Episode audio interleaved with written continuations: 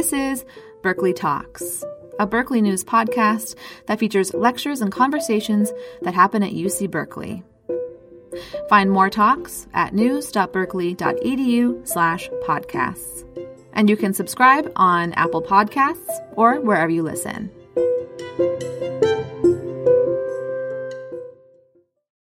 This podcast is a presentation of UCTV.tv, University of California Television. Like what you learn, help others discover UCTV podcasts by leaving a comment or rating in iTunes. Good afternoon, everyone, and thanks, Ellen, for your great organization. Um, my name is Rui de Figueiredo. I'm an emeritus professor at the Haas School of Business and the Department of P- Political Science here at Berkeley, uh, and I'm also the chair of the uh, Weinstock uh, Lecture Committee. Uh, along with the Graduate Division and the Graduate Council of the Academic Senate, I'm very pleased to welcome uh, today's uh, speaker, uh, Professor Samuel Bowles, um, the current spe- this year's speaker in the uh, Barbara Weinstock Lectures on the Moral of, Trade. I'll introduce uh, Dr. Bowles in a minute, but first let me take a moment to tell you how the endowment supporting the lectures came to the University of California at Berkeley. In 1902, Harris Weinstock, a well known businessman based in Sacramento, provided the university with a fund in honor of his wife, Barbara, who the uh, lectures are named after, to support an annual public lecture on the morals of trade. Weinstock explained his motivations in an article written after the first lecture was delivered in 1904. Thus, he said, Hope is in the air, and there is a better and clearer day in store for all destined to spend their lives in commercial pursuits. The thing to do at this hour is to accelerate the movement and to bring this hoped for day as near to our own as possible. The California University Lectureship on the Morals of Trade is a small effort in that direction. Others who've delivered the lecture include consumer advocate Ralph Nader, member of the British Parliament Neil Kinnock, Nobel laureate Amartya Sen, former U.S. Secretary of Labor Robert Reich, former Secretary of the U.S. Department of Health and Human Services Kathleen Sebelius, and most recently, nutritionist and author Marion Nestle, and then last year, uh, Governor uh, Jennifer Granholm, who was a two term governor of the state of Michigan. And now a few words about our distinguished speaker today. Um, a very noted economist, uh, Professor Samuel Bowles is the research professor and director of the behavioral sciences program at the Santa Fe Institute in Santa Fe, New Mexico. He's published prolifically uh, in many journals, including Science, Nature, The New Scientist, American Economic Review, the Journal of Theoretical Biology, Antiquity, the Harvard Business Review, and the Journal of Political Economy, amongst others a very widespread of, of disciplines. Uh, he's also published a number of books, including A Cooperative Species, Human Reciprocity and Its Evolution, 2013, Microeconomics, Behavior, Institutions, and Evolution in 2006, his, and his most recent book, The Moral Economy Why Good Laws Are No Substitute for Good Citizens, which was published in 2017. He's currently working on another uh, manuscript called Equality's Moment The Origins and Future of Economic Disparity and Political Hierarchy. With a global team of researchers and teachers, he's also developed a new introduction to economics that demonstrates the power of modern economics to illuminate problems such as growing inequality, climate change, innovation, wealth creation, and instability. A year long, highly interactive e text called The Economy is open access and freely available to anyone in the world with internet connectivity on their phone or other uh, device at www.core-econ.org. Uh, Professor Bowles received his bachelor's degree from Yale University, his PhD in economics from Harvard University. He's advised South African President Nelson Mandela, Dr. Martin Luther King Jr., U.S. presidential candidates, including Robert F. Kennedy and Jesse Jackson. And in 2006, he was awarded the Leontief Prize for his outstanding contributions to economic theory. Today, he'll be speaking about the moral economy why good incentives are no substitute for good citizens. So, with that, please welcome uh, Professor Samuel Bowles. He'll give a lecture, and then we'll have a discussion uh, once his comments are completed. Thank you. Well, I got to say, the morals and trade and the moral economy sound like an oxymoron, doesn't it? I mean, there's something a little jarring about somebody who gives a grant to study morals and trade, at least in economics, where we try to separate these issues as much as possible. But I'll try to convince you that's a mistake. Uh, the, uh, the picture in front of you is a fresco in the town hall in Siena, where I often teach. Uh, and it's a representation in the 14th century of good government. Notice it's a secular image. Uh, if you look carefully, you can see it's, a, it's an image about commerce and peaceful intercourse among people. Uh, the constitution of the town of Siena at the same time uh, made it quite clear. It said the city must be governed by men who love peace and justice. So the marriage of morality and good governance was the basic idea of that period, an idea which came to be displaced, particularly in economics, in the years later, a story which I'll tell, and then try to reverse before we're finished. Uh, it's a long story, so let me give you the basic idea first, just a few uh, uh, their summary points. This is what I would like to persuade you is worth considering and is perhaps true.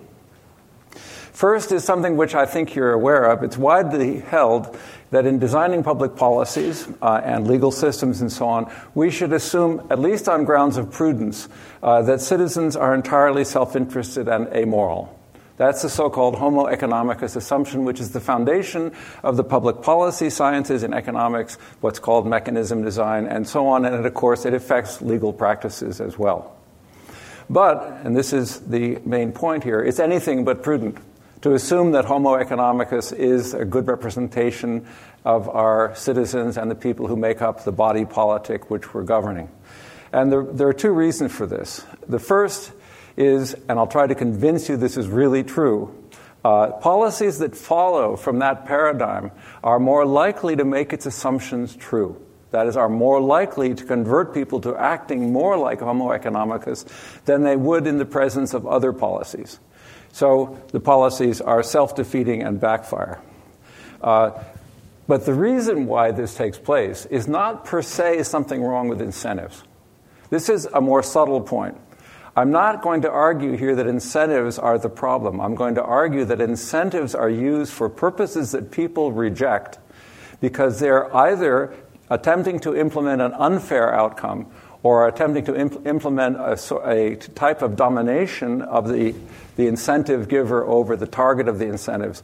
So we should be thinking not about incentives as intrinsically a problem, but rather the social relationships that are behind the incentives as the problem. And again, I'll try to give you some reasons for believing that.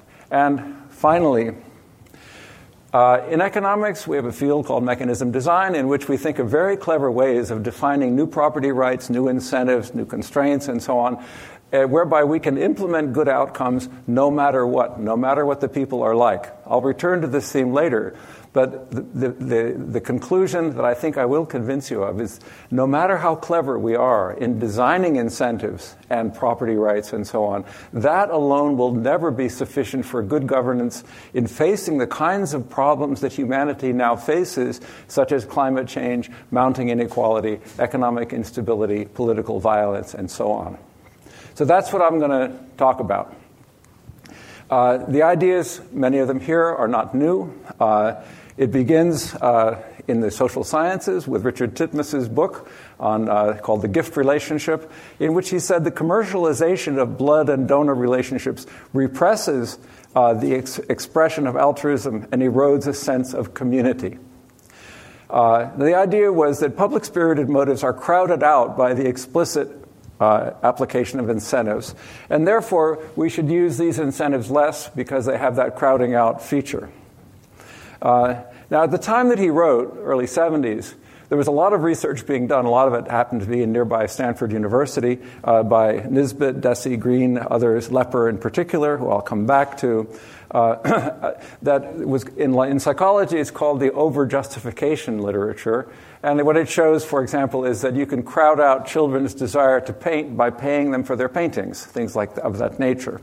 Uh, um, so it, it, received a warm welcome in, in uh, psychology, but a rather chilly one in economics. Uh, it was surprising. Uh, Arrow and also Solow um, reviewed the book, and I suppose if you're a sociologist, that's the most you can hope for that an economist would actually read your book and review it.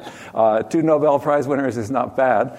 But um, what they said is they didn't believe that there was evidence for this crowding out phenomenon. Here's Kenneth Arrow. Uh, why should it be that the creation of a market for blood would decrease the altruism embodied in giving blood? I, find, I did not find any clear answer in Titmuss. I see no real evidence that the presence of a commercial blood supply decreases the amount of altruism. I had the same reaction. I read the book with great interest, uh, and I didn't think that he made his case.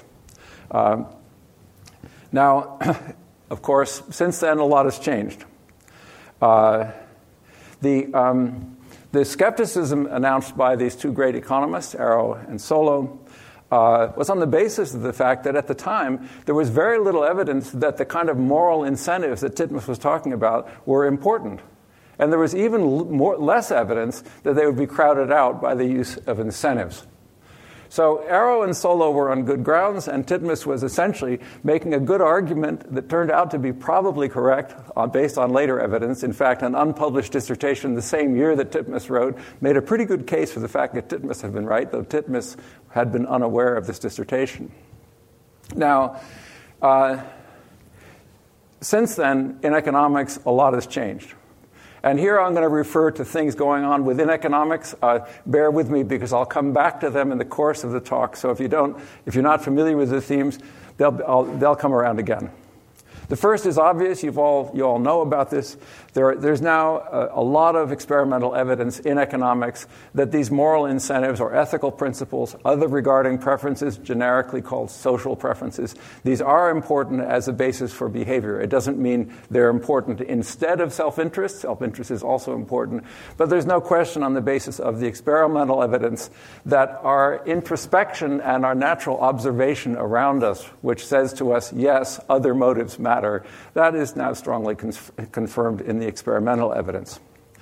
Um, equally important, but, not, but a little less obvious, economics has now taken up the idea as the norm that when I contract with you for something, the contract is probably incomplete.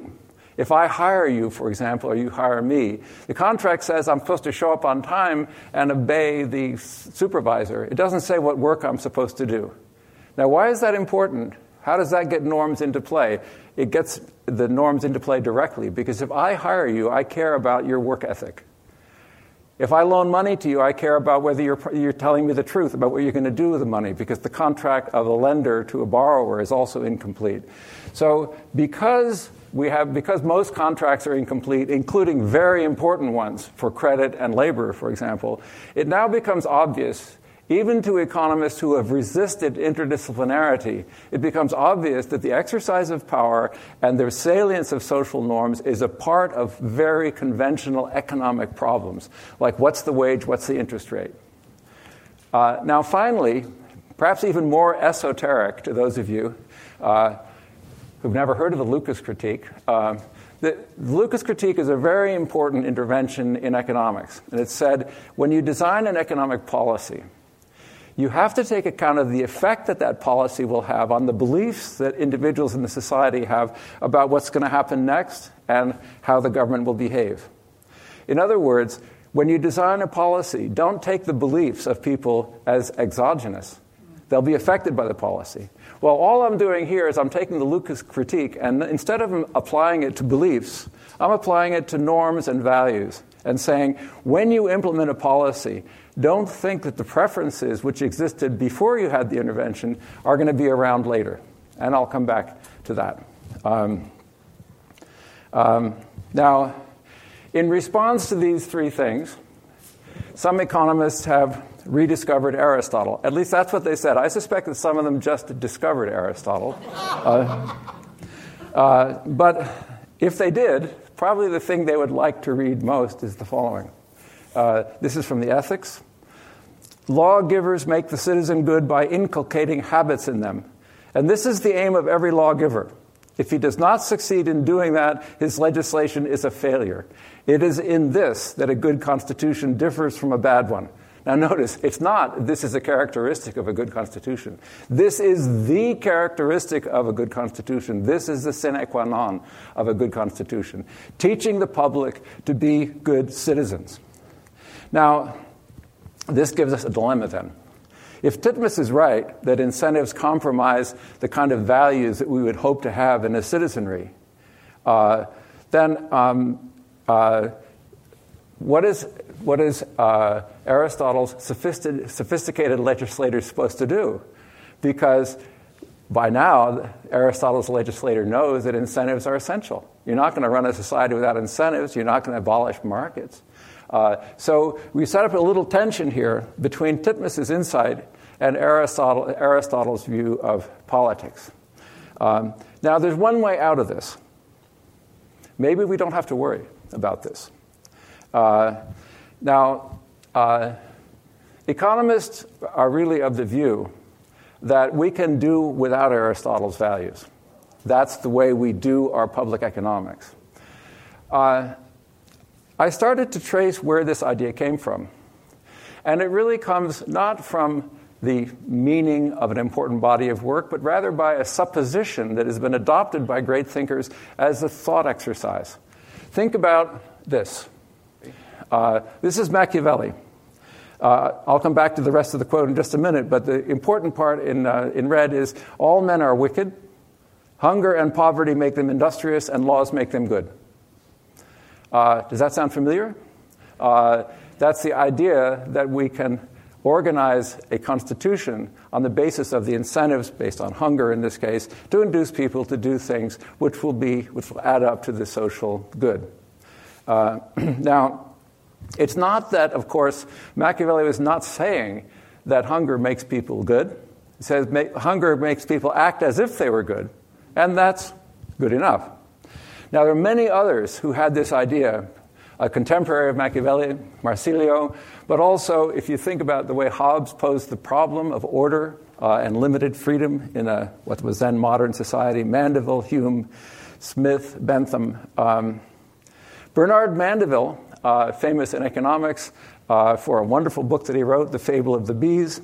Uh, this is what he had to say about the relationship between vice and governance. Thus, every part was full of vice, yet the whole mass a paradise. He's describing a hive of bees, where nasty animals, uh, uh, such were the blessings of that state. Their crimes conspired to make them great. The worst of all, the multitude did something for the common good. Uh, so, this is a really big idea that we should distinguish between motives and consequences. And this is Mandeville, and it's all of economics after that. Uh, he wrote it about bees because it would have been too scandalous at the beginning of the 18th century had he written it about humans. In fact, he got into a lot of trouble as it was. Uh, what happened in the hive was that the, the hive was a scandalous hive and everything worked out pretty well, uh, but then they got religion and they all acted like good little bees and the hive collapsed and so on. That was the story of the bees. Uh, uh now, the subtitle of one of the editions of his book was uh, human frailties may be turned to the advantage of civil society and made to supply the place of moral virtue. Now, that is a very, very interesting idea. That is, the ordinary motives uh, could substitute for virtues. He didn't explain how that could be done, but it would very soon be provided by the classical economists. The invisible hand is, of course, just a statement of that view that ordinary motives when organized properly by the proper social institutions, can induce people to act in the public good. Uh, so here we have uh, one of the most famous quotes, even rivaling one where he mentions the invisible hand. It's not from the benevolence of the butcher, the brewer, or the baker that we expect our dinner, but from their regard to their self interest.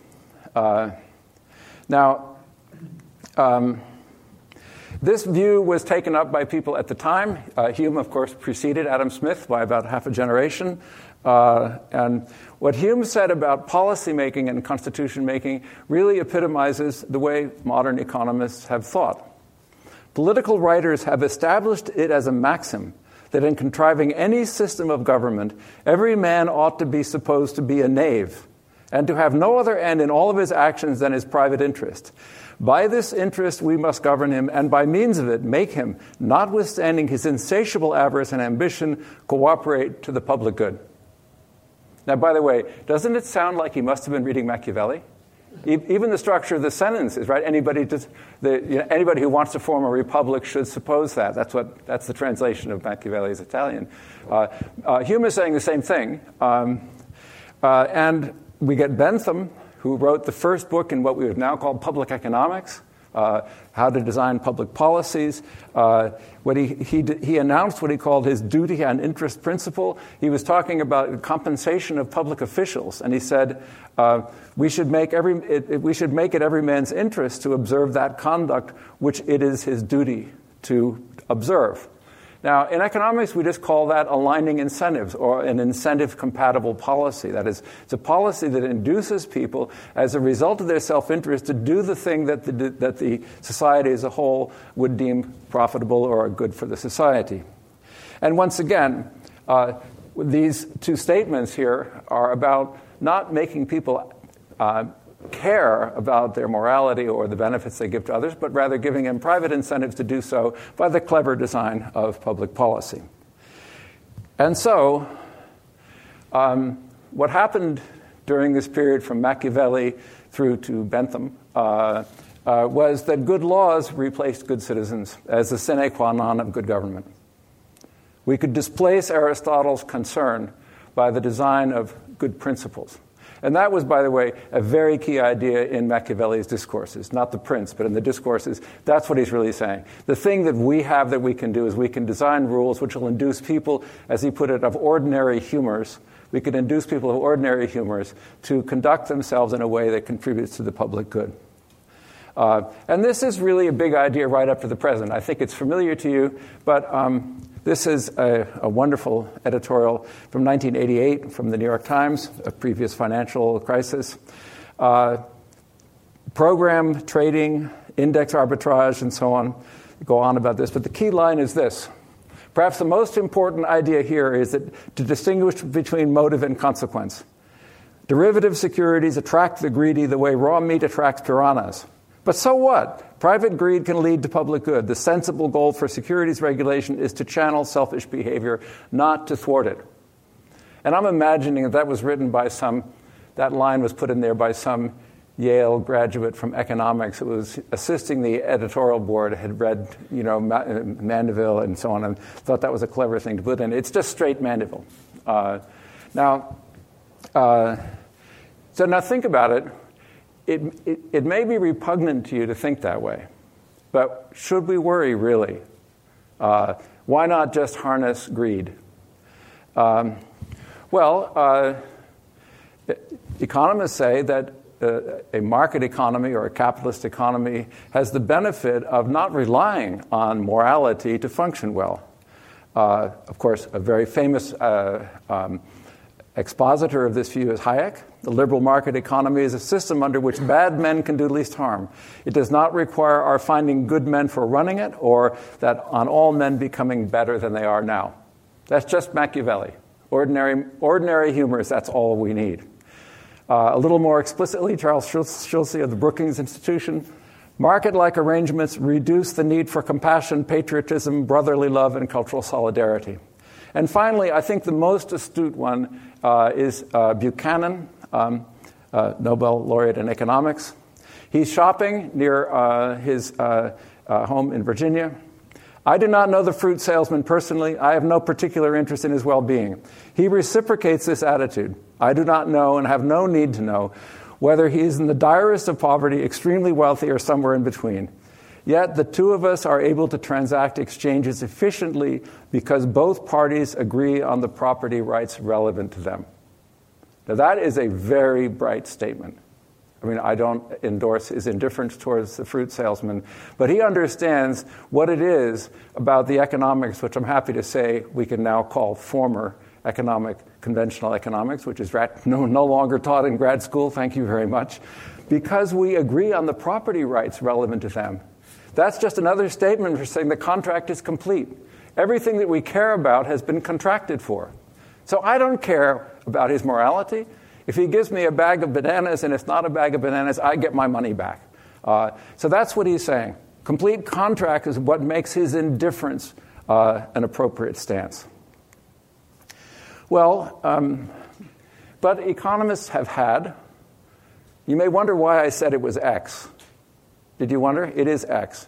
I'm coming to that. Why it is that we once thought that, but we no longer think it. Um, uh, why did economists think that we shouldn't be concerned with preferences? We could put them aside. Well, we once had a theory that showed that desirable social outcomes are possible with unrestricted preferences. So let me run through this argument. Unrestricted preferences mean essentially um, bring them on. Uh, we don't care what the preferences are, we can handle them. Uh, so here I'll, I'll lay out in a single slide what the argument is, and then I'll tell you why it's wrong and why economists have now rejected it. First, the market is obviously decentralized, it's privacy preserving. It basically, it's, when guided possibly by a good but not uh, omniscient uh, planner or social designer, policymaker, it's capable of implementing outcomes uh, by means of procedures. And the italicized parts are the three things that matter as far as a liberal commitment, like that of, for example, Hayek. Uh, that is, it avoids coercion, it avoids paternalism, and it's free of waste. Those three things. I'll come back to them.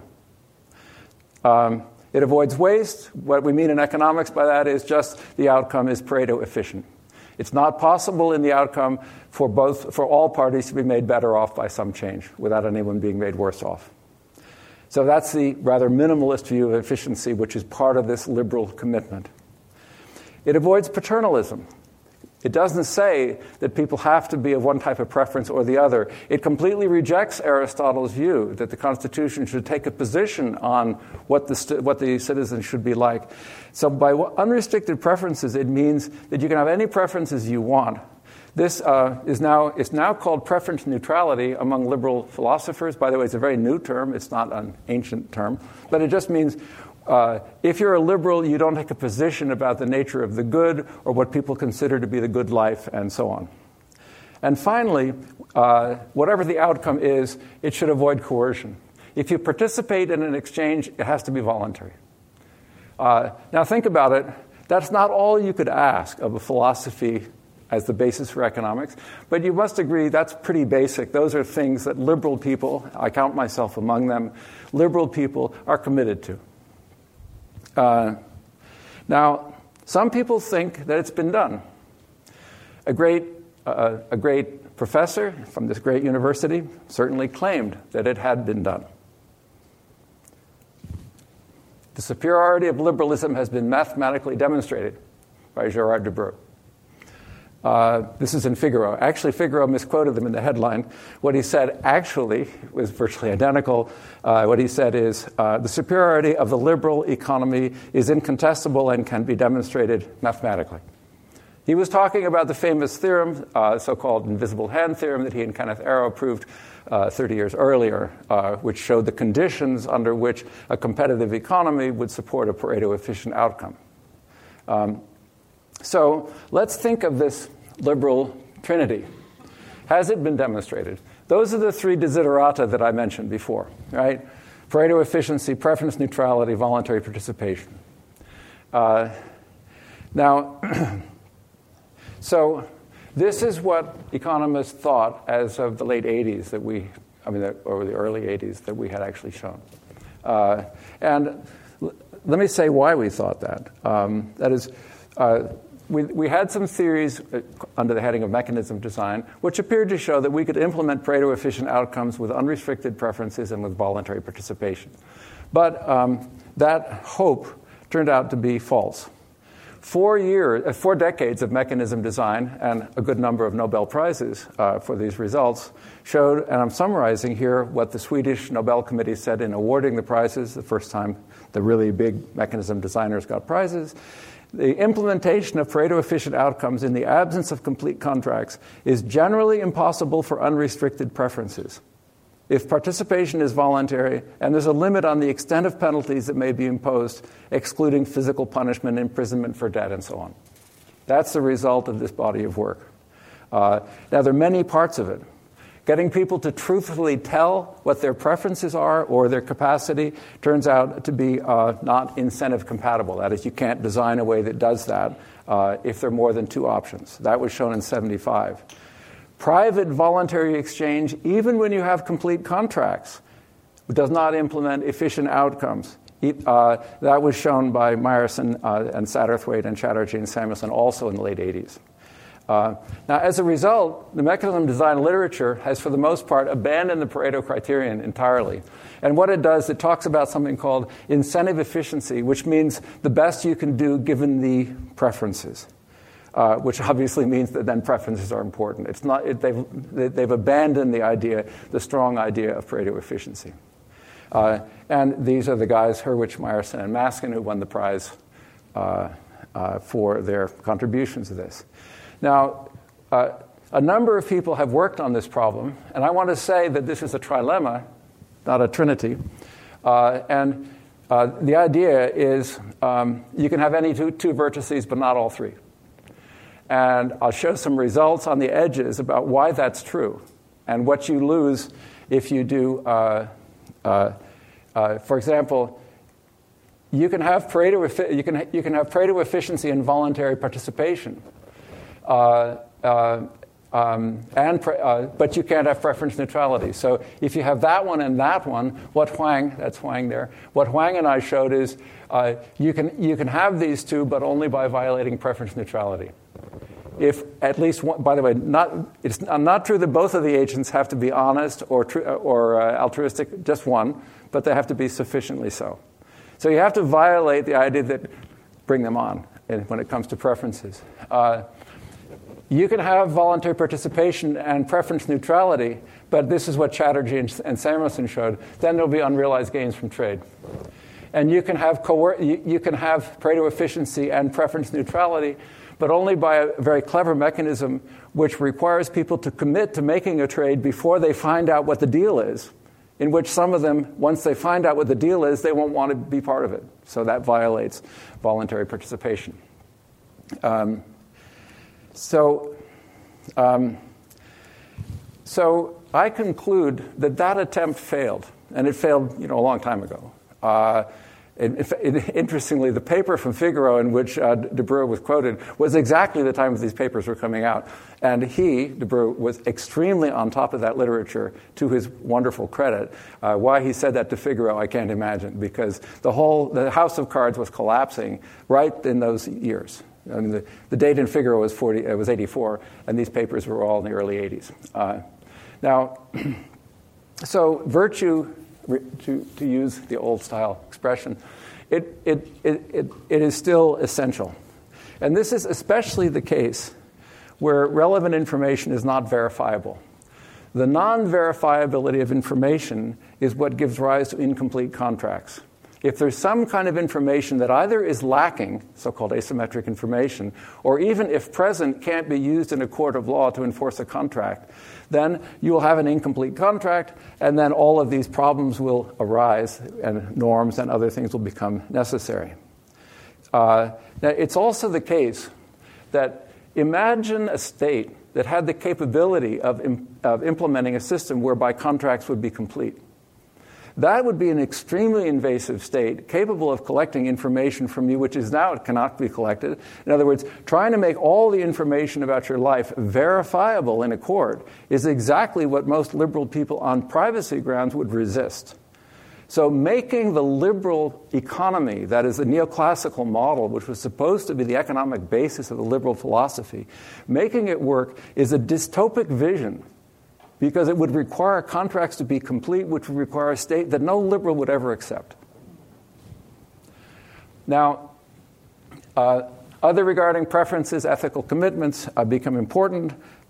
And here we have Arrow again, once again, getting it right. 1971, he wrote this. Uh, the process of exchanges requires, or at least is greatly facilitated by the absence, uh, by the presence of several virtues, not only truth, but also trust, loyalty, and justice in future dealings. Again, still Arrow, In the absence of trust, opportunities for mutually beneficial cooperation would have to be foregone. Norms of social behavior, including ethical and moral codes, may be reactions of society to compensate for market failures. Uh, once again, he's got it right, except suggesting that we had market failures before we had morals is a little bit ahistorical because clearly human beings had morals long before they had markets and therefore they couldn't have had market failures. But I'll set it aside for the great and sadly departed uh, economist Kenneth Arrow. Um, now, let's think about where economics went wrong. Uh, the, the classical writers uh, um, assumed something that nobody's really put their finger on. Uh, they did not assume that people were selfish, far from it. Uh, they, di- they didn't assume that preferences were somehow outside of economics or exogenous. I mean, think about it. Hume's moral conventions. Hume, who said we should act as if people were knaves, the next sentence said, It may seem odd to you, reader, that something which is a true axiom for politics should be false in fact. That's what he said. We're going to assume this and we know it's not true. Or think about Adam Smith, theory of moral sentiments, very aware of that. Let's go back to Machiavelli. It's necessary to anyone who would uh, organize a republic and, uh, and, and its laws in the republic to suppose that people are wicked. He didn't say people are wicked. He said, you should adopt this assumption if you think people are, if you're going to design a constitution. We want to or as Hume put it, we want a knave proof constitution. We want a wicked proof constitution. Uh, and in fact, Machiavelli went on and on about how societies were well governed where they have high levels of morals. He was, you know, people misunderstand what Machiavelli was all about. Read the discourses, not the prince. Um, now, so they were very aware of the importance of norms.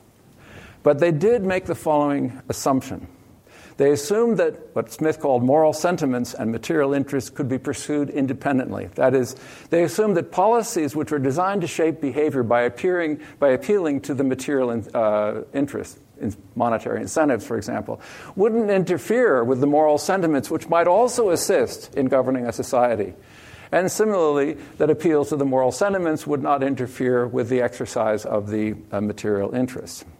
So, the key idea here is that incentives affect actions only by altering the cost and benefits of the targeted activities. So, there's no effect on the preferences.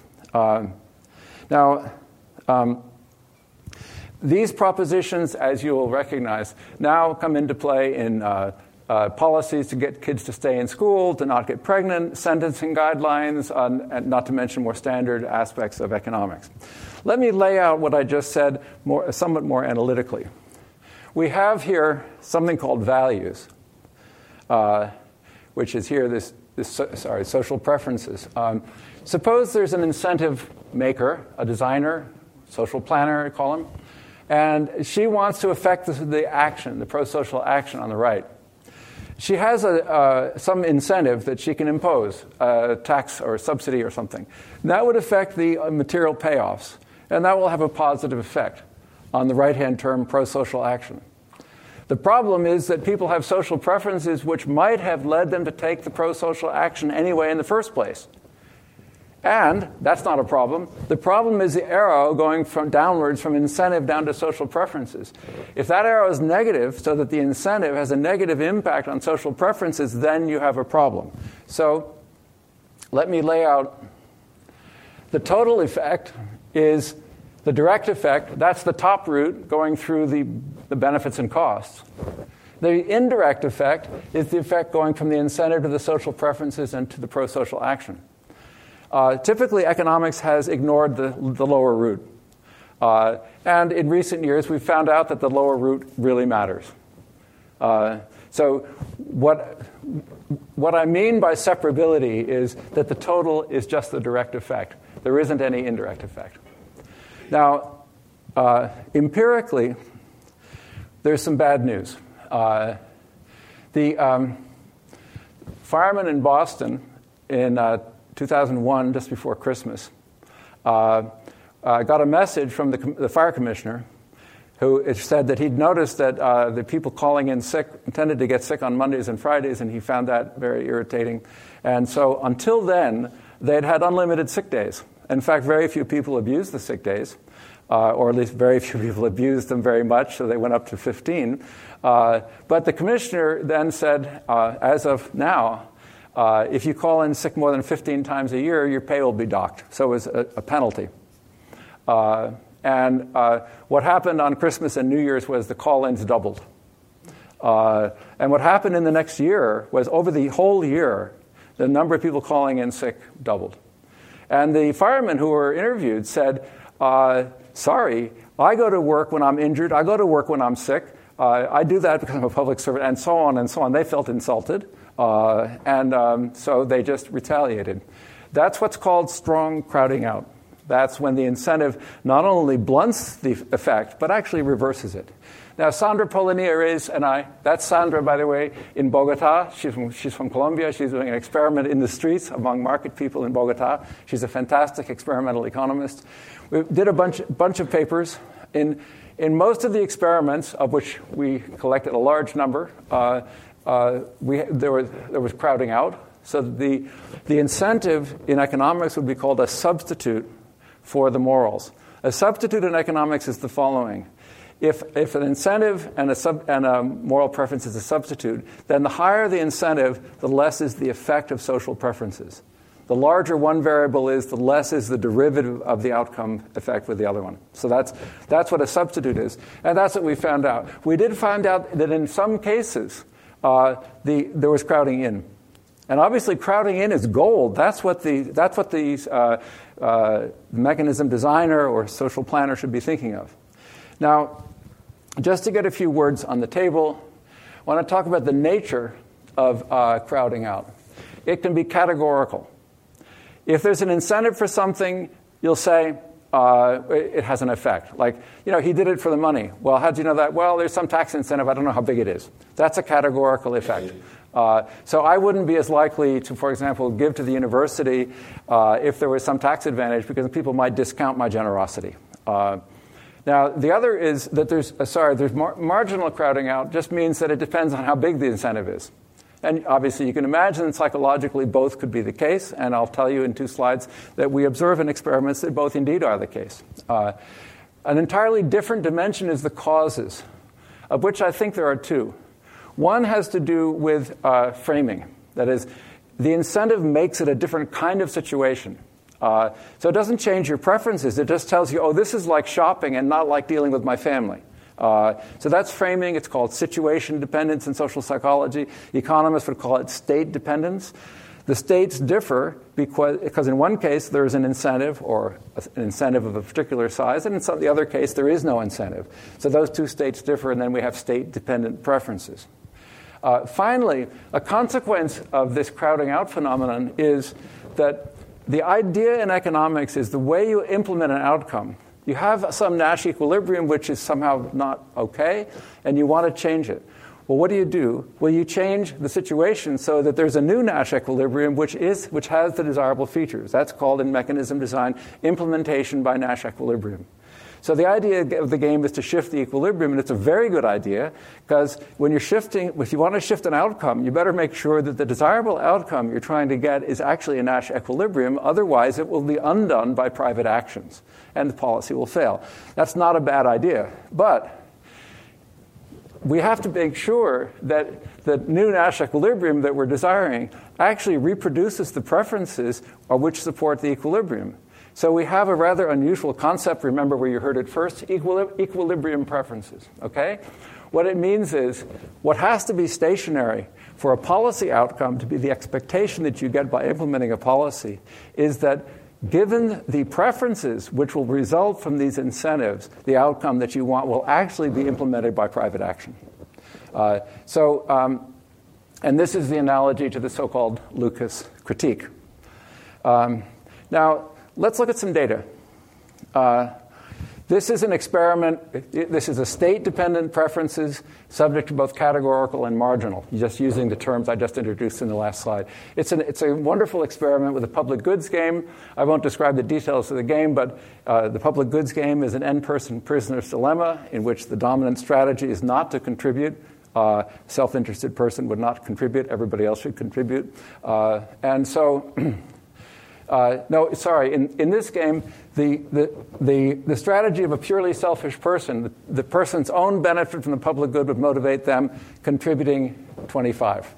So there are, um, uh, there is, here, there's no incentive. Here, there's an incentive of 12, and that's 60. This is just, you get an incentive if you're a high contributor. Uh, so you get, this is all played anonymously with real money. Uh, the, let's look at the red dots here. That's what a selfish person would contribute uh, with no incentive. If you add the incentive, then uh, they would contribute more if they're totally selfish. And then if you have a big incentive, they contribute a lot more. Uh, so that's what a selfish person would do. Now let's look at what people actually did in the experiment. With no incentive, they contributed a lot more than 25. They contributed 37. This distance here is a measure of their social preferences or their ethical desires to contribute to the public good. And when you add the incentive, sure enough, it goes up. It goes up from 37 to 38. So if you just looked at that, you'd say the incentive worked. But now look at this. If, if it goes up to 60, what do you get? There's no effect at all of the social preferences. Those two numbers out there, are obviously statistically insignificantly different. So these individuals with no incentives made a very major commitment to the social good, which they didn't do at all when there were incentives. And the differences, as you can see, were quite large. That's crowding out. Now, is it marginal crowding out or categorical crowding out? Well, to do that, uh, what I did is, well, I said, well, Suppose that there was an incentive of epsilon, a small number, and that would be somewhere right here, right near the vertical axis. How much would they have contributed? Well, I just projected this line from that purple dot, that's what they did with that incentive, to that, and then back to here, and said that's roughly what they would have considered if you had a vanishingly small incentive, but it was there. And that gives you 34. Uh, and now notice, this says that uh, they, this, is the crowd, this is the categorical crowding out. The fact that this line is flatter means that varying the incentive has less effect. That's marginal crowding out. So both were going on. Uh, and you know, both were quite, quite substantial. And when, when Sandra and I did this in lots of different experiments, it turns out that almost always you get both effects. It's, it's quite, uh, quite surprising.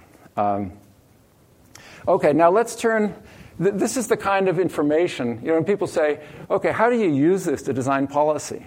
Well, I think a combination of looking at these experiments and also looking at what social psychologists already know about why crowding out occurs will, uh, will help us. This is from Mark Lepper, whose work I admire very much. That's the social planner, suggests how complicated his, I guess his in that case, task is.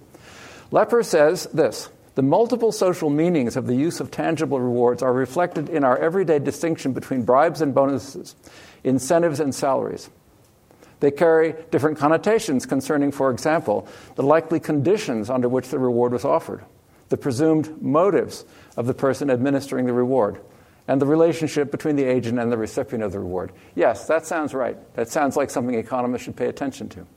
So let's look at uh, some uh, some actual policies. Uh, um, we have rural Colombians, uh, and uh, they're playing a public goods game. Uh, and these are real rural people, not students. And the game was designed to look like how, many, how much stuff are you taking out of the forest, because they were deforesting a place. This is, this was an experiment by Juan Camilo Cardenas, who intervened there in, uh, in Colombia before he became a grad student, he, uh, he only found out later that he could publish papers on this. He was trying to change how well, whether people could co- cooperate and not deforest the place. When he came to grad school, he got a couple of publications from stuff that he was doing primarily because he was a community organizer, which is very nice. The, uh, uh if, if you look here uh, or there, this is the first, this is the game played, and they, uh, um, uh, what the vertical axis is how far did they deviate from what a selfish person would do? Now, the ideal thing for, for all of the society would be the, deviated by six. Uh, and the entirely selfish person would have deviated not at all. And so they were kind of in between. So this says round after round, they're kind of halfway between being the sinner and the saint. then he stops the game here and he says, okay, the, the group that's black are going to be subjected to a fine if they take out too much. They'll be monitored. And if they're discovered to have taken out too much, they'll be fined. The group that's red are going to be allowed to communicate with each other verbally. And then after that, they, the game is played anonymously. So you see what happened here. At first, the, the fine worked exactly. They exactly implemented the social optimum, which is to deviate six from the, what a selfish person would do. And as time went on, they went right down to zero. The fine wasn't big enough. Uh, uh, so essentially, these people who had acted halfway between being selfish and being completely generous ended up, after eight rounds, being entirely selfish. Sounds a little like the previous experiment. Uh, the ones who communicated, they did a little better. These red dots here are a little better than those. So they did surprisingly not well to me. It was a class divided society, and these groups were of different classes, and they didn't communicate very well. There's some great stories I can tell you about that. Uh, but um, I think the, the best way of explaining this is once the fine was announced, people engaged in what psychologists call moral disengagement. Uh, they just thought, oh, it's not a moral problem. Uh, if they're, they're finding us, so not, not playing the game in a publicly responsible way is a commodity which I can buy uh, just by paying the price. Here, here's another, another experiment. This is a trust game. In the trust game, there are two parties. The first party gets a, a sum of money, which he or she then can allocate to the second party. Uh, before it gets to the second party, it's tripled in amount. And the person who gets the tripled amount then can send some back to the first person. It's like an investment. You invest in the second person and they give you some stuff back, but there's no way of enforcing it. Well, you don't have to be a genius in game theory to figure out that if you thought the other person was entirely selfish, you should send nothing because they won't send it back anyway. So that's the way the game should be played. That's not the way the game is played hardly ever. People send a lot and they get a lot reciprocated. And if they send more, they get a lot more back. So if, if we look at the, uh, just the gray bars, the gray bar says that if you send between two and four, you get on average four back. If you send between five and seven, you get a little over six back. So essentially, the more you send, the more they send back, though they don't have to send back anything. So people are reciprocal, they respond to that signal. But then the experimenters did a very clever thing. They gave the sender, the first person, the option to impose a fine. So I can send a message to you saying, I'm sending you five, and if you don't send me back at least 10, remember the thing is tripled. If you don't send me back at least 10, then I'm going to fine you. Uh, and uh, so uh, uh, when, the, uh, when the fine was imposed here, the black bars, that's what happens. Now look at the black bars. What do they tell you? Much less reciprocity. They're not reciprocating. So the, imposing the fine should improve the situation because you're improving the incentives. That's what economists are always trying to do to get the thing closer to a complete contract. But the closer you got, the farther people came from the thing which would maximize the well being of the two summed. But then, an even cleverer move was the experiments gave the option to say, you can, ha- you can impose a fine, but you can publicly say, I'm not imposing it. So here's five. I can impose a fine, but I'm not going to impose a fine. And then what happens? Look at the white bars. That's what happens when. Now, what, what, why did that change? What changed? The fact that the fine was possible, but you didn't impose it, allowed you, the first person, to signal to the other person, I trust you. It said, you know, I'm not trying to get the, the, the most out of you. Uh, so it was, I mean, this, is an, uh, this tells us something about designing institutions. A little change like that allowed a piece of information to be transmitted in a truthful way. Uh, I'm, I'm going to go past this because I want to get to. Uh, but there's just a summary from a paper that Sandra and I wrote about how everything works. Um, after I published this paper in Science, uh, I guess it was in, in 2008, uh, uh, Thomas Schelling, uh, unfortunately also departed, wrote me this note Dear Sam, your article in Science, blah, blah. I worked in Washington in the White House in the executive office of the president from November, blah, blah. Uh, these were exciting and stimulating times. People worked long hours and felt compensated by, a sense of by the sense of accomplishment, and I believe a sense of personal importance. Regularly, a Friday afternoon meeting would go on until 8 or 9 when the chairman would suggest resuming Saturday morning. Nobody demurred. We all knew it was important. We were important. Sometime in 52, I believe it was, uh, President Truman issued an order that anyone who worked on Saturday would receive overtime pay. What happened? Saturday, night, Saturday meetings virtually disappeared. Uh, well, that's crowding out. President Truman was just introduced to the crowding out phenomenon, uh, or the chairman of the committee. Now, other people who have real, you know, real responsibilities face this problem. Consider the tax collector somewhere near Hyderabad. Um, a number of people were not paying taxes, uh, and so uh, it's too small to read. Uh, um, uh, what he did was he hired a bunch of drummers to go outside the houses of the people and just drum outside the houses, and he sent along a couple of clerks with computers in case the people decided to pay up their taxes. Uh, and they, and they, uh, it turns out it was very effective. Now, why was that effective? Uh, it was effective because actually people know they're doing something wrong by not paying the taxes, and they don't want to be seen in that light by their neighbors. Uh, if, uh, so the, this, you know, drumming taxes out of the uh, recalcitrant taxpayers. This, by the way, I mean, I'm sure the guy invented it himself, but look at this. This is a picture from the 14th century, early 14th century, of what's called a charivari.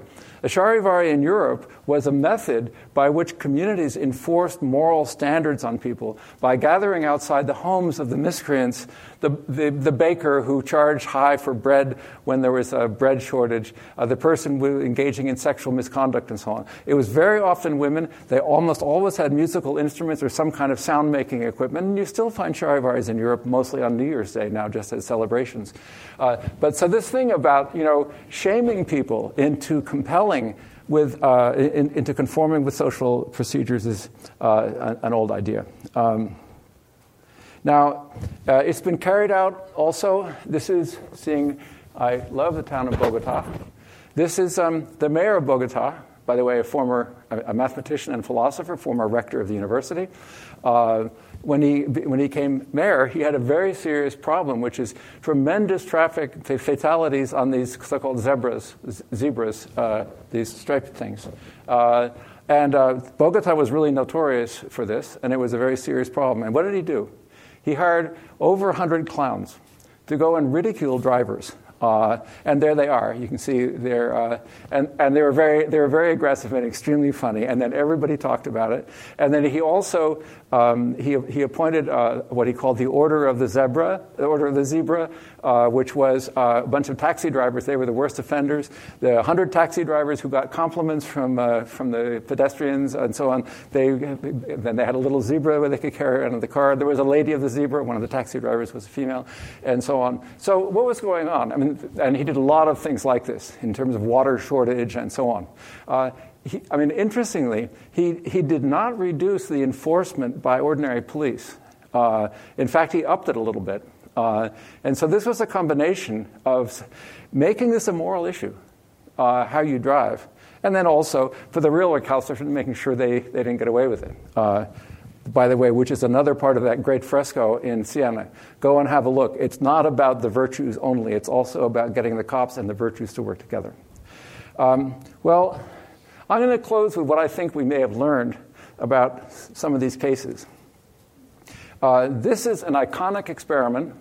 I didn't put it first because you'd all say, oh, we all know that. This is an experiment, it wasn't actually an experiment, done in Haifa, Israel. Uh, people coming late to pick up their kids at the daycare. I think any economist here has already heard about this, but if, if there's anybody in the room who hasn't, I'll tell you a few of the details. Uh, they, uh, uh, a sign was posted saying, uh, um, as, of tomorrow, anybody coming more than 10 minutes late will be fined. Actually, the fine happened to be 10 new Israeli shekels.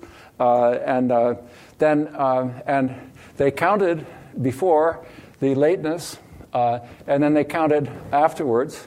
Uh, the, um, the groups with the fine are the dark line, and the groups without the fine are the open squares. And as you can see, what happened is once they imposed the fine, people doubled the amount of coming late. And not only that, they aborted the experiment here in week 17, not surprisingly, because it in, was inducing a lot of lateness. And what happened was lateness continued. Now, there are lots of ways of interpreting this. Uh, But I think uh, the simplest way, the most parsimonious way, and the way I'm, I'm, uh, uh, I think is true, uh, the, the title of the paper is A Fine is a Price. A fine is a price. A fine is a price means uh, a price is something, if you pay for it, that's it. Nobody's going to arrest you on the way out of the store if you paid for the good, right? Fine is a price. Okay, so uh, what, what, what finding people for coming late is you turn lateness into a commodity. Step right up. If you want to pay 10 Israeli shekels, fine. Now, if you want to ask me if, if it had been 100 or 1,000, would they have come late? Of course they wouldn't have come late. That's not the question. The question, of course, there is some incentive which will get people to come on time, but that particular incentive uh, wasn't enough to do the job. Uh, but uh, and uh, that experiment is talked about a lot. But think about this. Think about another fine. It looks identical. Uh, uh, Ireland imposes a small tax on plastic grocery bags. It was preceded by a huge media campaign about don't trash the, uh, the Emerald Isle and so on and so on. And um, within two weeks, no one was using bags. I mean, it was an extraordinary elimination of plastic bags. Uh, so, I mean, plastic bags were like wearing a fur coat in Berkeley. I mean, you just didn't do it. Um, and um, so, but it's the same. You impose a fine, and in, in Ireland, they, they essentially, it seemed, I mean, the fine was so small, it'd be hard to think that it got rubbed out just because of the fine. It's not, you can't exclude that possibility, but it's probably not just the price. Uh, it probably crowded in social preferences somehow. Uh, now, there, there are lots of differences we, that we might draw upon. But I want to come back to Bentham, who I uh, chided before, because this is uh, in the Morals and Legislation a very wise thing that he says. A punishment should be a moral lesson when, by reason of the ignominy it stamps upon the offense, it's calculated to inspire in the public the sentiments of aversion towards those pernicious habits and dispositions with which the offense appears to be connected, and thereby to inculcate the opposite beneficial habits and dispositions. So, a fine, a fine is a lesson. It's not a payment. It's teaching something. A punishment is supposed to be a teacher. Well, who does that sound like? That's Aristotle. That's Aristotle saying, in doing this, we're trying to sustain or create a population of citizens capable of good governance. And that's what the Charivari is all about, too. Uh, now, uh, I don't want you to go away from this thinking that fines are wrong, and the Irish case suggests that uh, that would be a mistake. Um, here's a case this is a public goods game uh, in which the, here's the standard game. You can contribute or not. You can contribute 20. People start by contributing two, and then it goes basically down to zero. So people just basically people lower their contribution because other people are not contributing, and the only way they have to punish them is by not contributing themselves. Uh, then here at at period 10, you change the rules and you say after each round, you'll see on your screen, not the names, of course, but the numbers of all the people in your group, and how much they contributed. And you then have the option of taking some money out of your own kitty, out of your own pocket, and reducing the finding of somebody else. We never use the word punishment, of course. We just say you can pay to reduce the finding of somebody else. Uh, so they start off a little higher and it goes up. Now, what happens in here, those places there, is there are a lot of people not contributing much and people are punishing. Uh, by the end of the game, everybody's contributing a lot and nobody's punishing. Uh, now, notice that's a very small change in the rules that had a huge uh, uh, impact. Here, there were a few selfish people who were driving this downwards because the ones who were, would have liked to have contributed were getting angry because the other people weren't contributing. Over here, possibly a small number of people who were civic minded and willing to actually punish the others were driving the equilibrium. Uh, now, Uh, there's a wonderful puzzle here, by the way. This game here is a public goods game in which the dominant strategy is to not contribute. That means whatever anyone else does, what you should do if you're maximizing your self interest is don't give. This game over here, the punishment game, is the same game. Punishment's a public good. The dominant strategy about punishing is you shouldn't punish. Let somebody else punish. So in the second round, people should have been as selfish as the first. It's a very interesting characteristic, and I think there are good evolutionary reasons why we have this. That people here were acting selfish, but when it came to the ability to punish people who were breaking rules, people are very happy to participate. Uh, it would take us somewhat far afield to explain why that would be true evolutionarily. Uh, uh, if you compare these two games with which you're familiar, the top one I just described, and this was the one in which the incentives drove out reciprocity.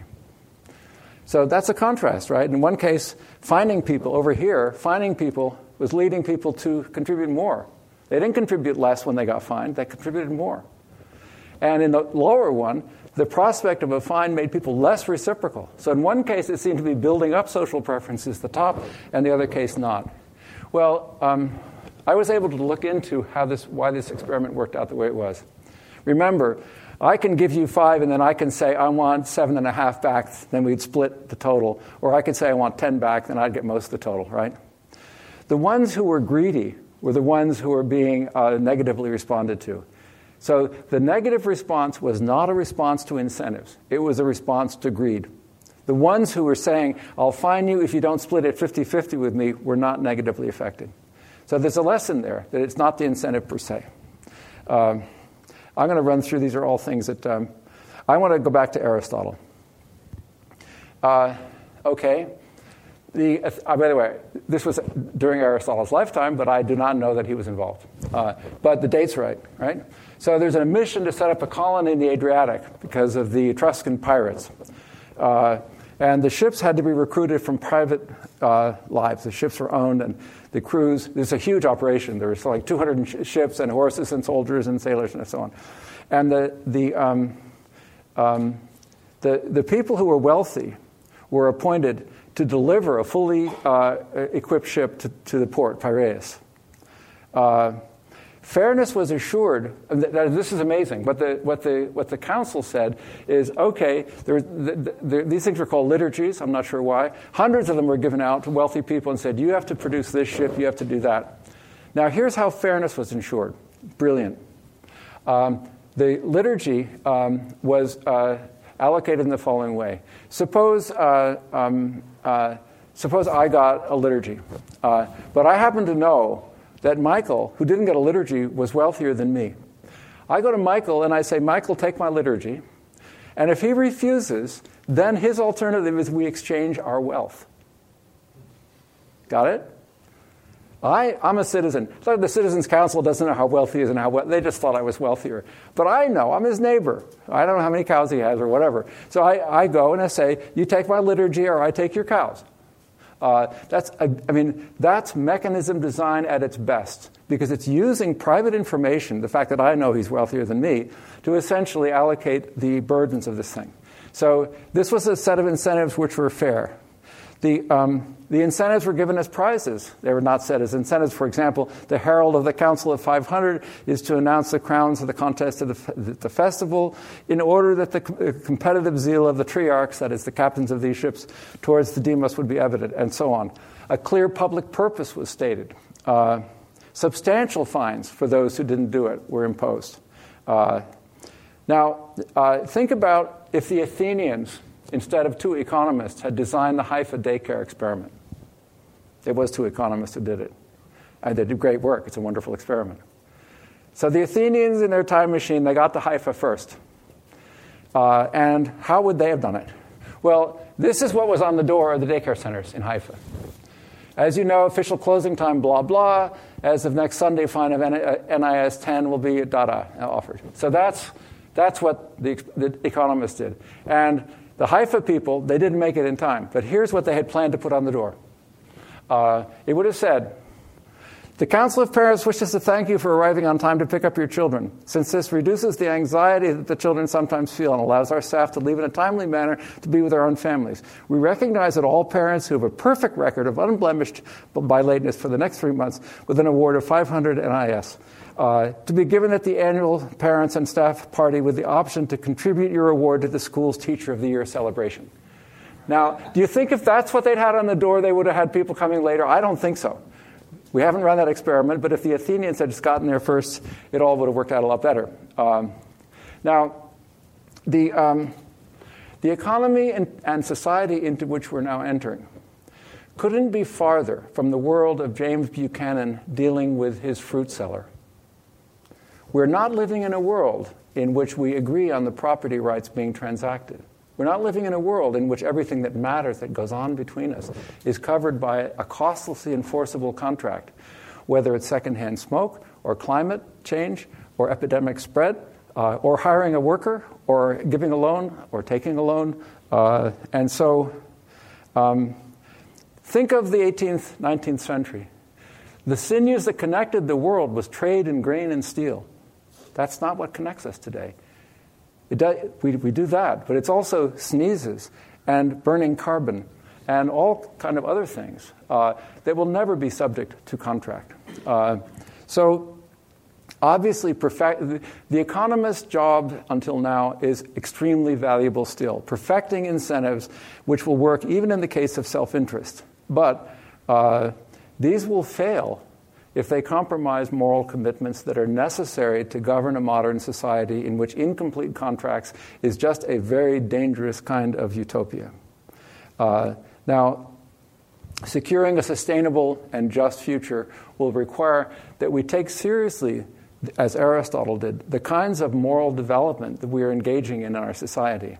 I don't underestimate how troubling this is to any liberal, and I'll say twice now, and I count myself among them, who sees this as also a problem in society, uh, a society which could be dominated by uh, the commissar of culture and so on.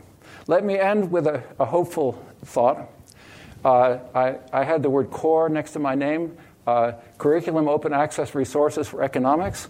Uh, this is a new introduction to economics based on modern economics, not on what's in the textbooks today, which is mostly something that you came from the 1980s. Uh, uh, we take, for example, incomplete contracts as the normal case, market failures as the standard case, and so on. Uh, it's available on your telephone. You can get it right now if you want. I will not count it as being impolite. Uh, econ uh, uh, dash core, core-econ.org. there it is up there. Uh, we, it, it, it's around the world. It's already accepted as the standard course at the Toulouse School of Economics, thanks to Jean Tirole, uh, and at the UCL, the top, U, uh, the top economics department in the UK and one of the top in Europe, uh, Humboldt University in Germany, and so on. Uh, and uh, it's also available in a book form. Crazily enough, a publisher agreed to publish it, even though it's available on everybody's telephone. Uh, it's, um, it's, it's a very new way of teaching and learning economics.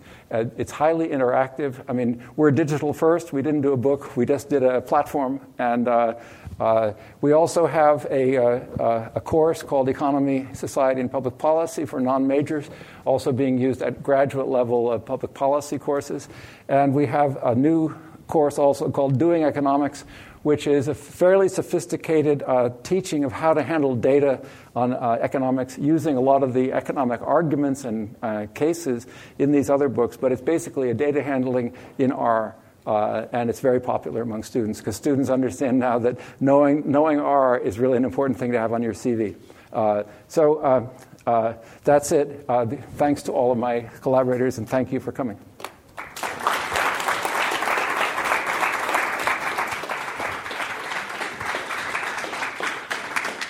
Very much for an extremely stimulating lecture. Couldn't think of one that fit the uh, Weinstock lectures better. We have time now for uh, questions uh, and, and discussion. Um, the only thing that we would ask, I'll, I'll let uh, uh, Professor Bowles call on people himself. Ellen will, will provide a microphone.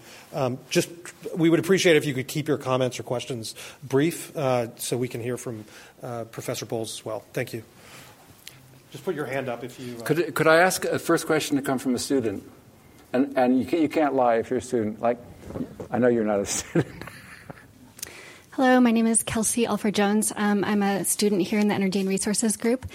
And um, I worked a lot with indigenous communities who were facing um, development projects implemented by large transnational companies.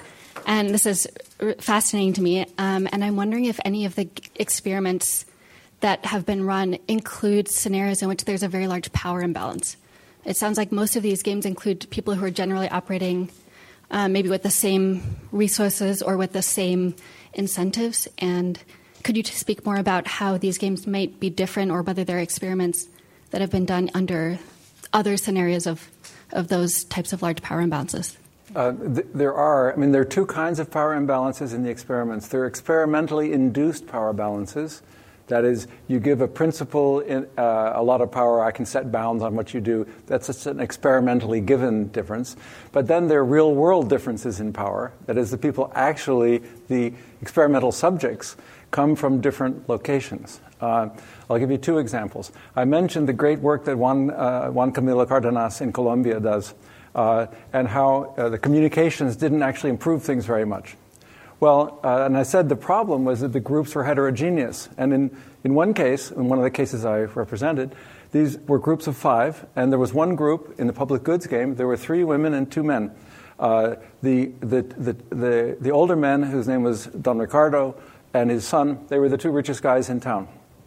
The two rich guys in the group, obviously a huge imbalance, uh, and they, the two rich guys, were trying to persuade everybody in the group, oh, look, we should not, don't take anything out of the forest, we'll all do better. Uh, so do the, uh, the optimal thing, you know, six, deviating six.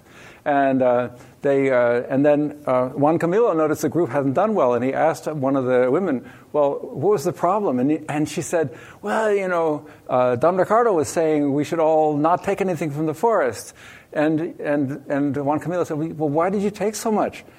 And, and she said, You know, well, uh, yeah, I don't trust him, you know. I could never look in his eyes. I didn't really believe him. And so I asked Juan Camilo, well, what had Don Ricardo done? And he had taken the maximum, and his son had taken the maximum. And the women in the group had taken some middle thing. So basically, that, and, and that was a general result. That is, groups of mixed wealth in his experiments did extremely poorly. Also, homogeneous wealthy groups did poorly. The groups that did best were homogeneous poor people. Uh, and I don't know if there's a lesson there. The other thing is that in some, in some places, there are a lot of, there's a fantastic experimental economics community based in University of Cape Town. Uh, Justine Burns is a, a name to follow. And they do a lot of experiments across racial and class boundaries. Uh, and so you see about you know how do white and black people uh, and how do uh, you know people of Indian origin and so on uh, relate to each other in these games. So those are those are two things. But I would ask Juan Camilo Cardenas and Justine Burns and follow on. I, I hope you find something, or maybe think of a good experiment to do yourself.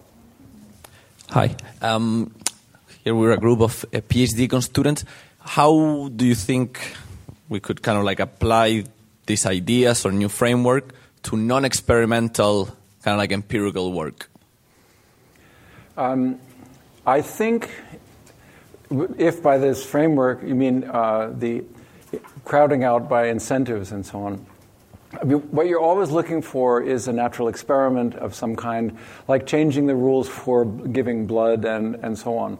Uh, those are quasi experimental. But if, if you mean the more traditional econometric work, I don't think it's been done. Um, uh, and the problem is it, when you have radically different incentives so that you can actually see a difference, too much else is also changing.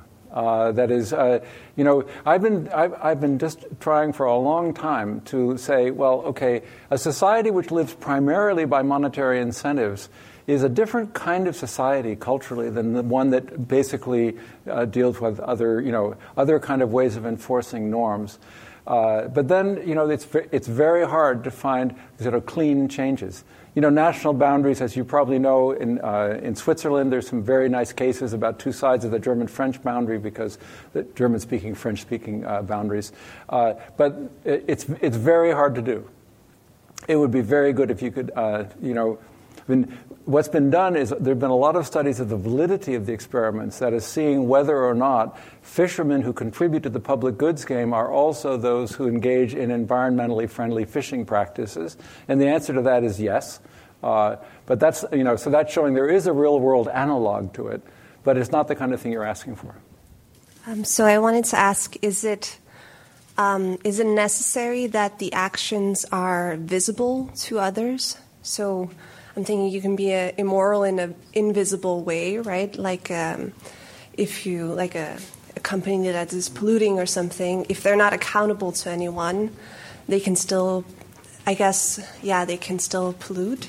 Um, another thing is, um, I guess we also maybe need communities to which you are um, accountable? That's another question I have. Do, you, do we need that, those two things?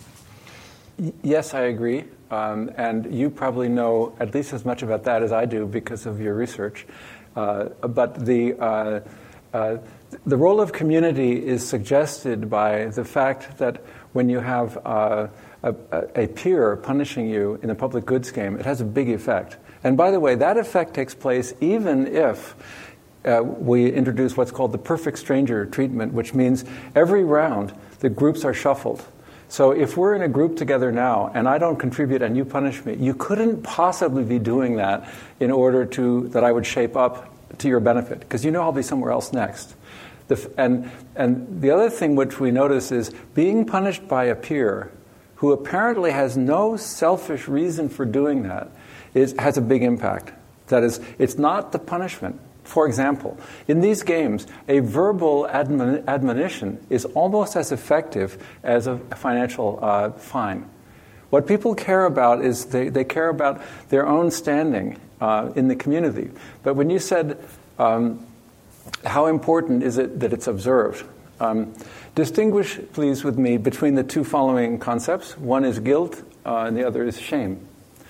Uh, guilt is something that you feel privately, even if nobody knows about it.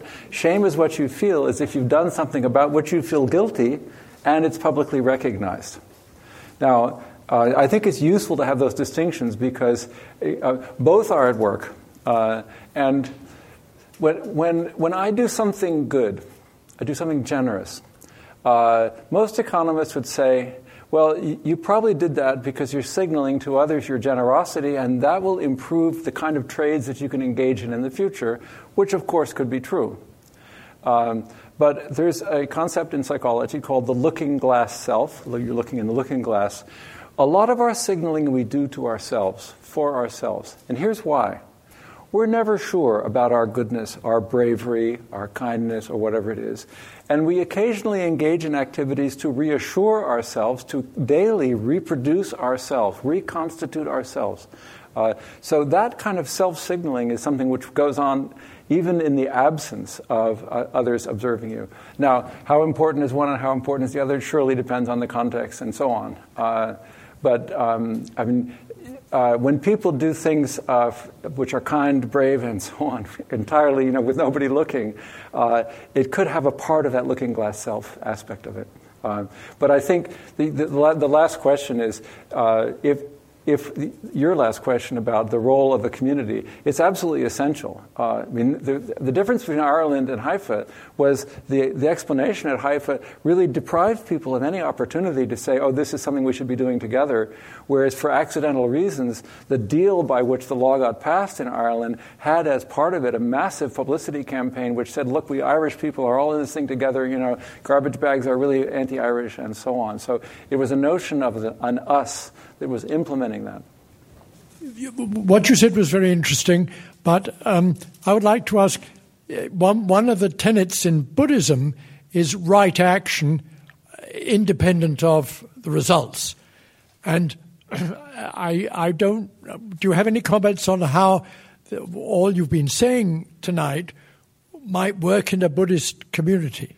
I have thought about that. I spent a lot of time in India when I was a youth, and I was very attracted to Buddhism. Unfortunately, I think one of the leading experts in the world on Buddhist economics was just sitting behind you, and she, unfortunately she left.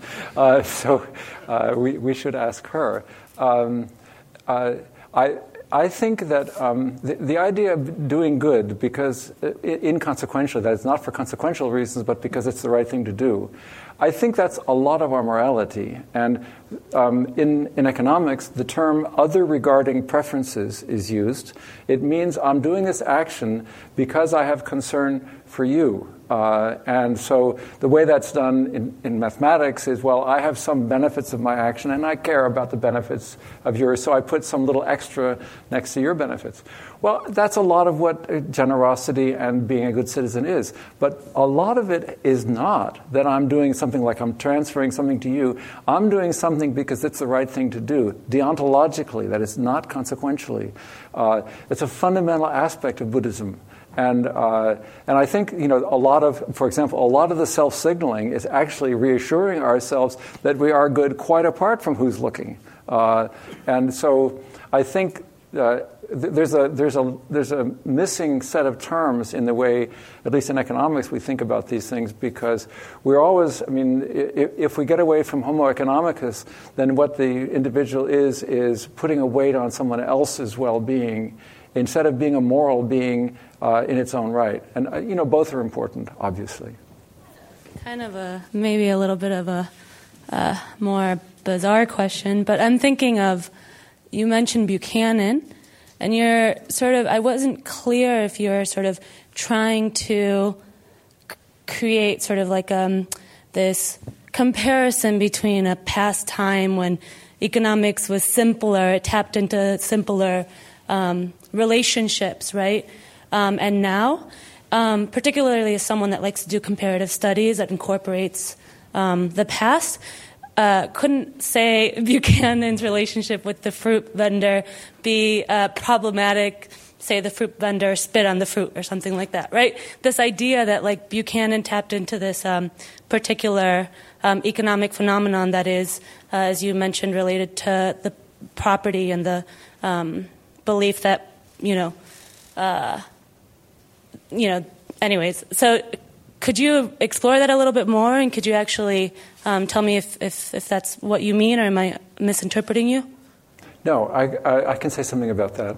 Uh, for most of the time when biologically modern humans have existed, we did not live in Buchanan's world.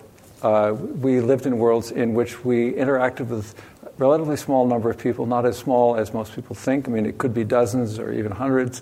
But we interacted with a group of people uh, in which uh, there, was, there were no contracts, there was no state to enforce the contracts. If there were, there was expectations, promises, and so on. Uh, but none of that was remotely like the perfect contracting rule, nor was, were there rules of private property applied to virtually all things of value. A few things were. So I'm talking about hunter gatherer life uh, up until 11,000 years ago, and even the first three or 4,000 years of the Neolithic. Uh, there was very little, uh, uh very little of what matters uh, was, was private property. For example, almost certainly not land, but probably stores. Uh, so the idea that we were, as a species, we evolved to do very well in an economy in which there was a limited role for private property and contracts. Now, so I, I think that the world that Buchanan was describing was really a very short period of time in which a lot of the stuff that mattered you could actually weigh and measure it and therefore transact it in a, in a contract. Maybe half a millennium or something like some period of time. And I think from what I said at the end, I think we're now moving into an economy in which that will be increasingly not the case. The most important stuff that's going to go on in a modern economy, you cannot weigh, you can't measure it, you can't contract for it. Uh, that's knowledge based, that's affect, that's caring for people. The knowledge and caring based economy is a lot more like the hunter gatherer economy than it was like the economy of Buchanan and his fruit stand. So uh, we may be able to learn a lesson from that. Obviously, given the modern communication abilities, given also modern states, the modern means of coercion, and so on, it's an entirely new world. I'm not suggesting we can model our society on a sort of modern day Flintstone economy, but we do have something to learn about the, our, our capacities to cooperate are really extraordinary. Uh, and uh, that, and as, as uh, you know, if you look at human institutions that have been a big success, the cooperative and egalitarian hunter gatherer society is far and away the most successful, enduring for 100,000 years. Capitalism is just a few centuries old. Uh, and, you know, I think we may be moving into, into an economic situation in which, if I can quote, quote Kenneth Arrow again, uh, it wasn't on the slide, Arrow said, um, uh, information, knowledge, is a fugitive resource. It runs away just like the animals who ran away from the hunters and gatherers. You cannot own it. He said, We're just beginning to understand the contradictions between fundamental economics and property rights. So he was talking, and this was three decades ago. Uh, Arrow was talking about a fundamental problem about moving into an economy in which it's not possible to own stuff And when you try to own it with intellectual property rights, it's actually dysfunctional for society. We're moving into a society in which that, those rules don't work. And so Arrow was saying three decades ago, we're going to have fundamental institutional changes because the stuff the economy is now made of doesn't work anymore for this private property and uh, complete contracting regime. Now, I don't think it means we're going to do it with private property. And I certainly don't think we're going to do it with contracts and markets. It means it'll play a much more limited role, and we better find out some way to deal with the other stuff, whether it's intrinsic motivation, trust, uh, morality, uh, and other things. Arrow didn't say what they might be. Hi. Do you have a stance on a stance on whether we should use public policy to foster social norms? For for one for one point, it's clear that some norms are universal, say trust trustness, um, being generous, and so on. But saying fostering egalitarian norms would be much more controversial. Um, I think um, this is a very difficult question. Uh, having le- listened to my lecture, it's a question which absolutely has to be asked. Uh, if you take the Aristotelian position, you must also then say, what would it mean to be a good citizen? Now, um, uh, there's, there's a easy way to answer the question, which is states today are engaged in inculcating norms. They do it in schools, they do it through patriotism, they do it through political leadership, and so on. It goes on all the time. Uh, so I could say, at a minimum, what I would like us to do is have a public discussion about which norms we would like to see brought to the fore. Now, if you have a reliably democratic society in which sincere communication and debate following Habermas, for example, as a philosophical principle, you could see that might be a framework in which you, we could then have some confidence in the kinds of norms that would be inculcated. Uh, I don't think we have any reason to think that that's going to solve the problem, and I think there's a lot to fear from it. For example, I think one of the things, I think human beings are generous and also very given to us and them distinctions, both. We're generous towards the us, us and we're often indifferent towards the them. I think we evolved that way genetically. Uh, I, I, I, worked on that for a long time in biology. I think there's a very good case that that's who we are. If that's true, that's a problem because we'd like to inculcate the altruistic and, and common norms, and we'd like, in most cases, not all, but in many cases, to obliterate those repugnant us and them distinctions which work to the disadvantage of the less well off and people of, of you know, other, other groups. I don't, I don't know how that can be done. I don't think it can be avoided. And I think that uh, the, the, the idea that this is going on anyway without an open discussion about the people we would like to be, and I mean globally, uh, that's, that's certainly a problem. Whether or not bringing that discussion to the fore would address the problem and address all of the possibilities of norms which would come to the fore in that discussion might be racist or homophobic uh, or other repugnant things, uh, that, of course, we can't know. But thank you for your question. Are you from economics? Don't write your dissertation on that one. Unless you have a really good idea. no, but by the way, there, a brilliant dissertation was written at Harvard in, in Harvard in uh, the mid 60s by Herbert Gintis on endogenous preferences. Uh, and uh, you, you might go and find it. It was a very, um, Amartya Sen was on his committee, and, uh, but uh, have a look. I mean, some people have gotten away with writing dissertations about really big questions like the one you asked me. But uh, as I say, uh, we'll have one final question from one of the committee members. Oh, thank you. Uh, thank you very much. Uh, I'm. Uh, I'd like to ask a question, uh, not so much about the economy part, but when you were speaking about Aristotle and being a good citizen, and also the title of your book, I started thinking about hundreds of years later, Michel Foucault and I'm wondering whether, in your what you would consider the distinction is between, I think, a fundamentally liberal notion, little l liberal notion of the good citizen, and maybe Foucault's notion of the governable citizen or the governable subject, which has always struck me as somehow at its core not very liberal. Um, th- this is a time in which people are reticent to criticize liberalism uh, and for good reasons, because liberalism is in serious trouble. But one of the reasons why liberalism is in serious trouble is the very limited nature of the idea of the individual and the role of society, recognizing families and states basically.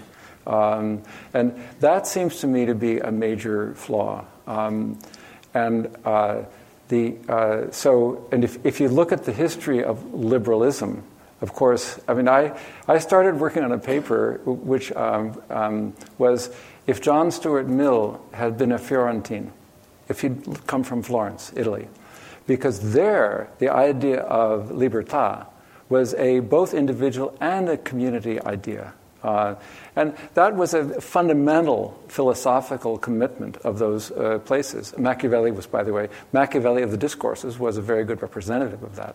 Uh, now, I think that's um, it's the lack of a uh, of the emphasis on community between family and nation that's the flaw.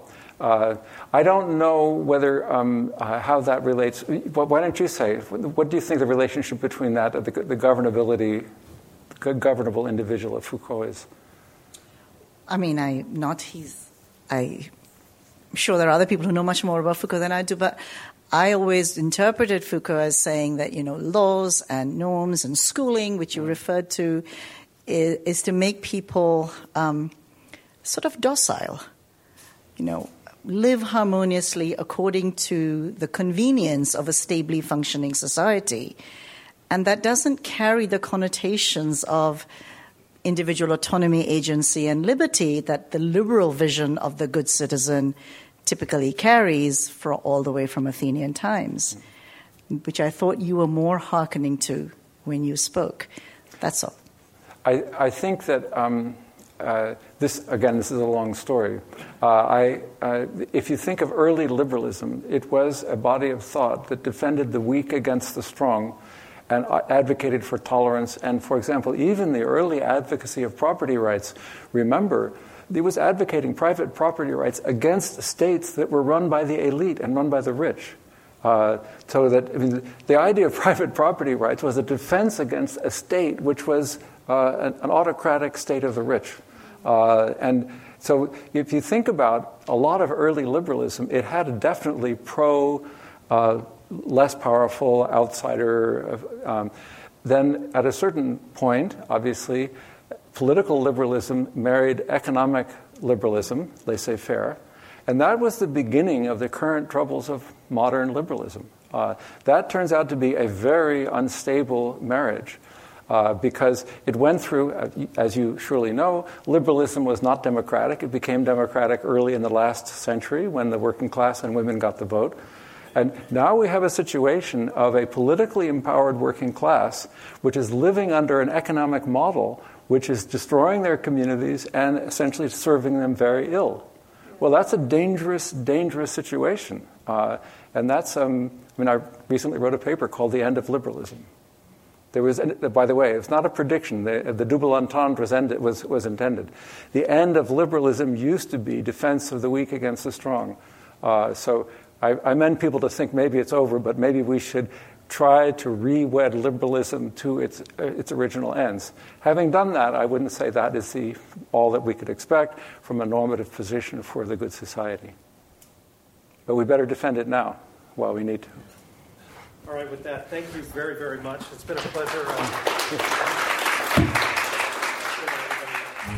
You've been listening to a podcast by University of California Television.